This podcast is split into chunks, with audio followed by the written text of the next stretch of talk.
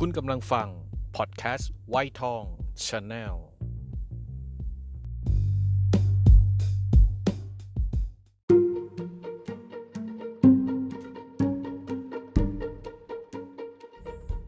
เกิดมาบนต้องบนที่มันต้องบนต้องบนต้องบนต้องบนไม่ใช่ครับ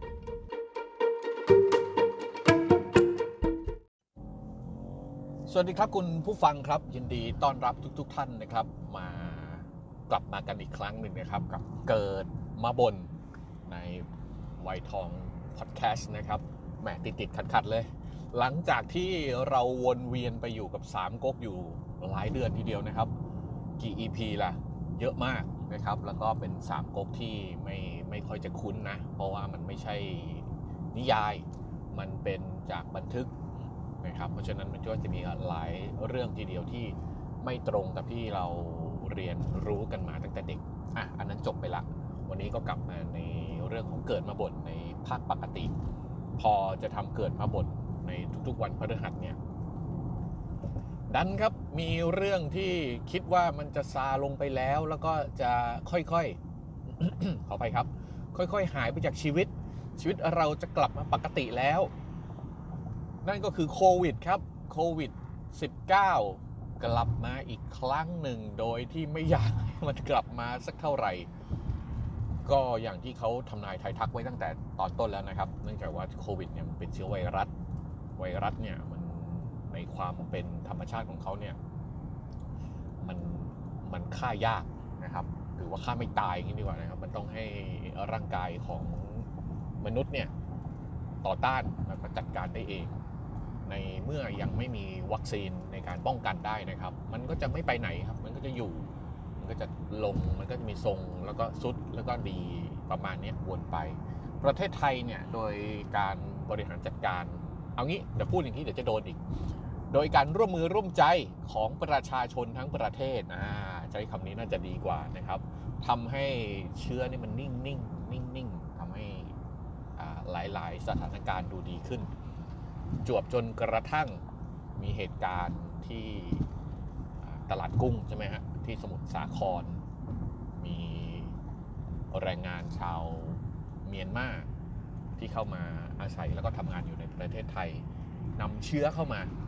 ข่าวเขาบอกว่าเป็นการาลักลอบเข้ามาโดยที่ไม่ถูกต้องตามกฎหมายนะครับทำให้ไม่มีการกักตัว ถ้าย้อนกลับไปอีกนิดนึงเนี่ย ในขณะนี้ปัจจุบันนี้นะครับ ที่ประเทศเมียนมาหรือว่าพม่าเนี่ยมีการระบาดอย่างรุนแรงนะครับ ข่าวอาจจะไม่ค่อยได้ยินเท่าไหร่นะครับ แต่ว่าคือระบาดมาก มันก็เป็นปกตินะครับ พอพอประเทศเมียนมาระบาดคนที่นู่นเนี่ยเดิมทีก็มีความเป็นอยู่ที่ก็ไม่ได้ดีอะไรมากมายนัก ก็อยากออกนอกประเทศ ครั้นออกนอกประเทศก็มาทำงานซะด้วย เลยก็จะดีนะครับ ก็มาเป็นแรงงานในประเทศไทย ทีนี้เนี่ยถ้าสมมุติว่ามาตามช่องทางปกติ ก็จะถูกกักตัว 14 วันนะครับ 14 วัน ก็อยากระนั้นเลย เอาเงินรวบรวมเงินก้อนสุดท้ายในชีวิต จ่ายในหน้าเลยให้กับเจ้าหน้าที่ แล้วก็สามารถมาทำงานได้เลยโดยที่ไม่ต้องกักตัว 14 วัน ก็ถือว่าเป็นการลงทุนอย่างหนึ่งเหตุการณ์นี้ก็ไม่ใช่เรื่องปกติผิดปกตินะครับ เพราะว่าคนไทยเองเวลาสมัยก่อนจะไปทำงานซาอุไปทำงานที่ตะวันออกกลางก็ใช้วิธีเดียวกัน ก็คือเอาเงินก้อนหนึ่งให้ในหน้าพาไปอะอันนั้นช่างมัน ที่ลุงจะมาพูดวันนี้นะครับ ก็จะมาขมวดกับหลาย ๆ เรื่องที่มันเกิดขึ้นในช่วงที่เล่าสามก๊กอยู่นั่นแหละ ก็คือในเรื่องของการเมืองที่มัน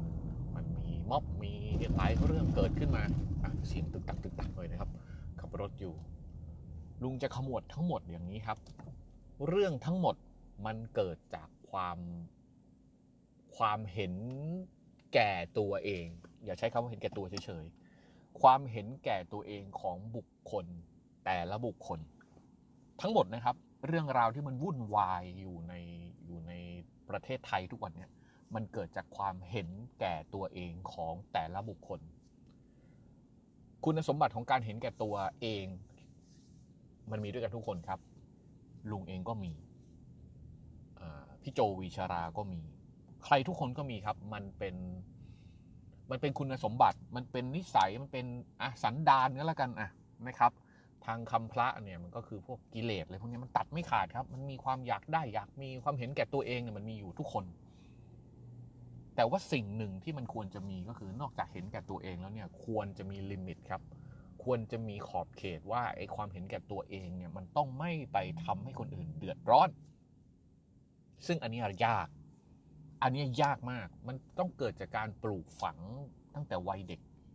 ลุงเคยเล่าให้ฟังนะครับ เจ้าทิมเนี่ยลูกชายเนี่ยเขาก็เคยบอกว่ารถติดมากเนี่ยเขาอยากให้รถของเราเนี่ยบินได้ กระโดดได้ จะได้บินแล้วไปอยู่ข้างหน้าตรงไฟแดงปุ๊บออกคันแรกเลยเนี่ยความคิดของเขานี่ก็นี่ก็พูดตรงๆ นี่ก็คือความคิดของการเห็นแก่ตัวเอง ลุงก็ถามเขาว่าทำอย่างนั้นนะเราเร็วถูกไหมแต่เราแซงคนอื่นไหมเราไปกินสิทธิ์คนอื่นไหมที่เขาเข้าแถวกันมาอยู่เนี่ยมีรถคันข้างหน้าอยู่ห้าสิบคันเนี่ยเราอยู่ๆแล้วกระโดดไปคันที่หนึ่งเลยเนี่ยเราได้ไปเร็วจริงไล่คนข้างหลังนี่ยังไงเนี่ยไอ้คนที่เขาต่อคิวก่อนนะนี่คือยังไง พิมพ์ถึงบางอ้อโอเคอันอย่างเงี้ยคือการการไปกินสิทธิ์คนอื่นไปเห็นแก่ตัวทำให้คนอื่นเขาเขามันไม่ถูกต้องเอางี้ดีกว่า เหมือนกันครับการที่แรงงานพม่าเข้ามาเนี่ยมันก็จะมีพวกเจ้าของบางคนที่แบบอยากได้คนเร็วไม่ต้องไปเสียเงิน เพราะทุกวันนี้กับพม่า หรือเมียนมาที่เข้ามาทำงานต้องลงทะเบียนต้องมีเสียค่าอะไรจิปาถะเยอะแยะไปหมด หลายคนก็อยากประหยัดในส่วนนี้ก็ยอมจ่าย อะไรที่มันผิดกฎหมายเป็นการใต้โต๊ะ แล้วก็ไม่ต้องไปผ่านกระบวนการเหล่านี้ไม่ถึงนายจ้างนะครับ ก็เรียกว่าสมสมความสมประโยชน์กันทุกฝ่าย เว้นแต่ส่วนกลางเท่านั้นเอง แรงงานก็ได้ประโยชน์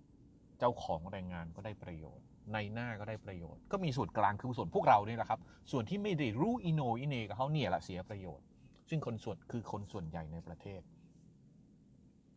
มันพันไปถึงเรื่องการเมืองด้วยนะครับ ที่มาเรียกร้องอะไรยกทุกวันเนี่ยทุกอย่างเนี่ยเป็นเรื่องของการมองเห็นแก่ตัวเอง ลุงใช้คำว่าไม่ใช่เขาไร้สาระร้อยเปอร์เซ็นต์นะครับ มีมีบางส่วนที่มีสาระ แล้วถูกต้องด้วยสิ่งที่เขานำเสนอมาเนี่ยรากฐานอะไรหลายๆอย่างที่เขาพูดมาถึงปัญหาที่มันเกิดเนี่ยมันถูกต้องร้อยเปอร์เซ็นต์เลย แต่มันไปกินสิทธิ์คนอื่น แปลว่าอะไร หลายคนเขาเต็มใจที่จะเป็นอย่างนั้น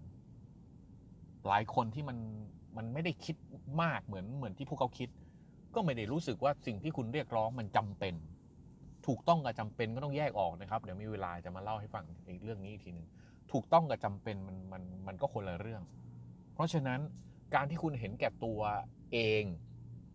โดยที่ไม่สนใจคนอื่นว่าจะเดือดร้อนหรือไม่ อันนี้ตรกกะคือผิด ไม่ใช่ประชาธิปไตย เคลียร์นะครับ ทุกวันนี้ที่มันวุ่นวายไม่จบไม่สิ้นเนี่ยเพราะทุกคนมองเห็นแก่ตัวเอง ไอ้วันที่เขาจะล็อกดาวน์ยาวๆทำให้มันเคลียร์เคลียร์คุณก็บอกว่าจะตายกันอยู่ละ มันต้องกินต้องใช้ต้องเปิดประเทศได้ละ ต้องทำงานได้ละ แต่วันที่พอเขาเริ่มเปิดปุ๊บมีปัญหาคุณก็บอกเขาว่า คุมไม่ดี คุมไม่แน่น ทั้งหมดไม่เห็นมีใครกล่าวโทษตัวเองเลย ไม่มีเลย ถ้าคุณเองกาดไม่ตก คุณยังใช้ชีวิตแบบระมัดระวังสวมแมสทุกครั้ง ทุกครั้งที่จะทานอะไรมีการล้างมือก่อน ระมัดระวังตัวเองกาดไม่ตก ต่อให้คุณไปยืนข้างๆคนที่เป็นโควิด คุณก็ไม่ติดหรอกครับ ประเด็นทั้งหมดคือเรานั่นแหละ ที่เรากาดตกเอง ตอนที่คุมได้ดีก็บอกว่าเป็นเพราะประชาชนให้ความร่วมมือ แต่พอที่ติดระบาดขึ้นใหม่ก็บอกว่ารัฐบาลคุมไม่ดี แล้วหลายคนกลับร้ายไปกว่านั้น เอาการเมืองมามาอิง บอกว่าเป็นแผนการสกัดม็อบของรัฐบาล เป็นการปล่อยข่าว เหนื่อยครับ เจอกัน EP หน้านะครับ มาบน EP แรกหลังจากสามก๊กก็คุยเรื่องเครียดๆเลย ไปแล้วครับ สวัสดีครับ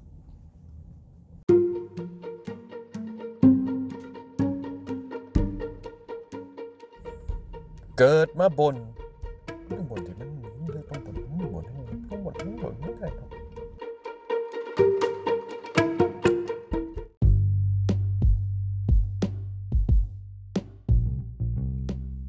กำลังฟัง พอดแคสต์ไวทองชาแนล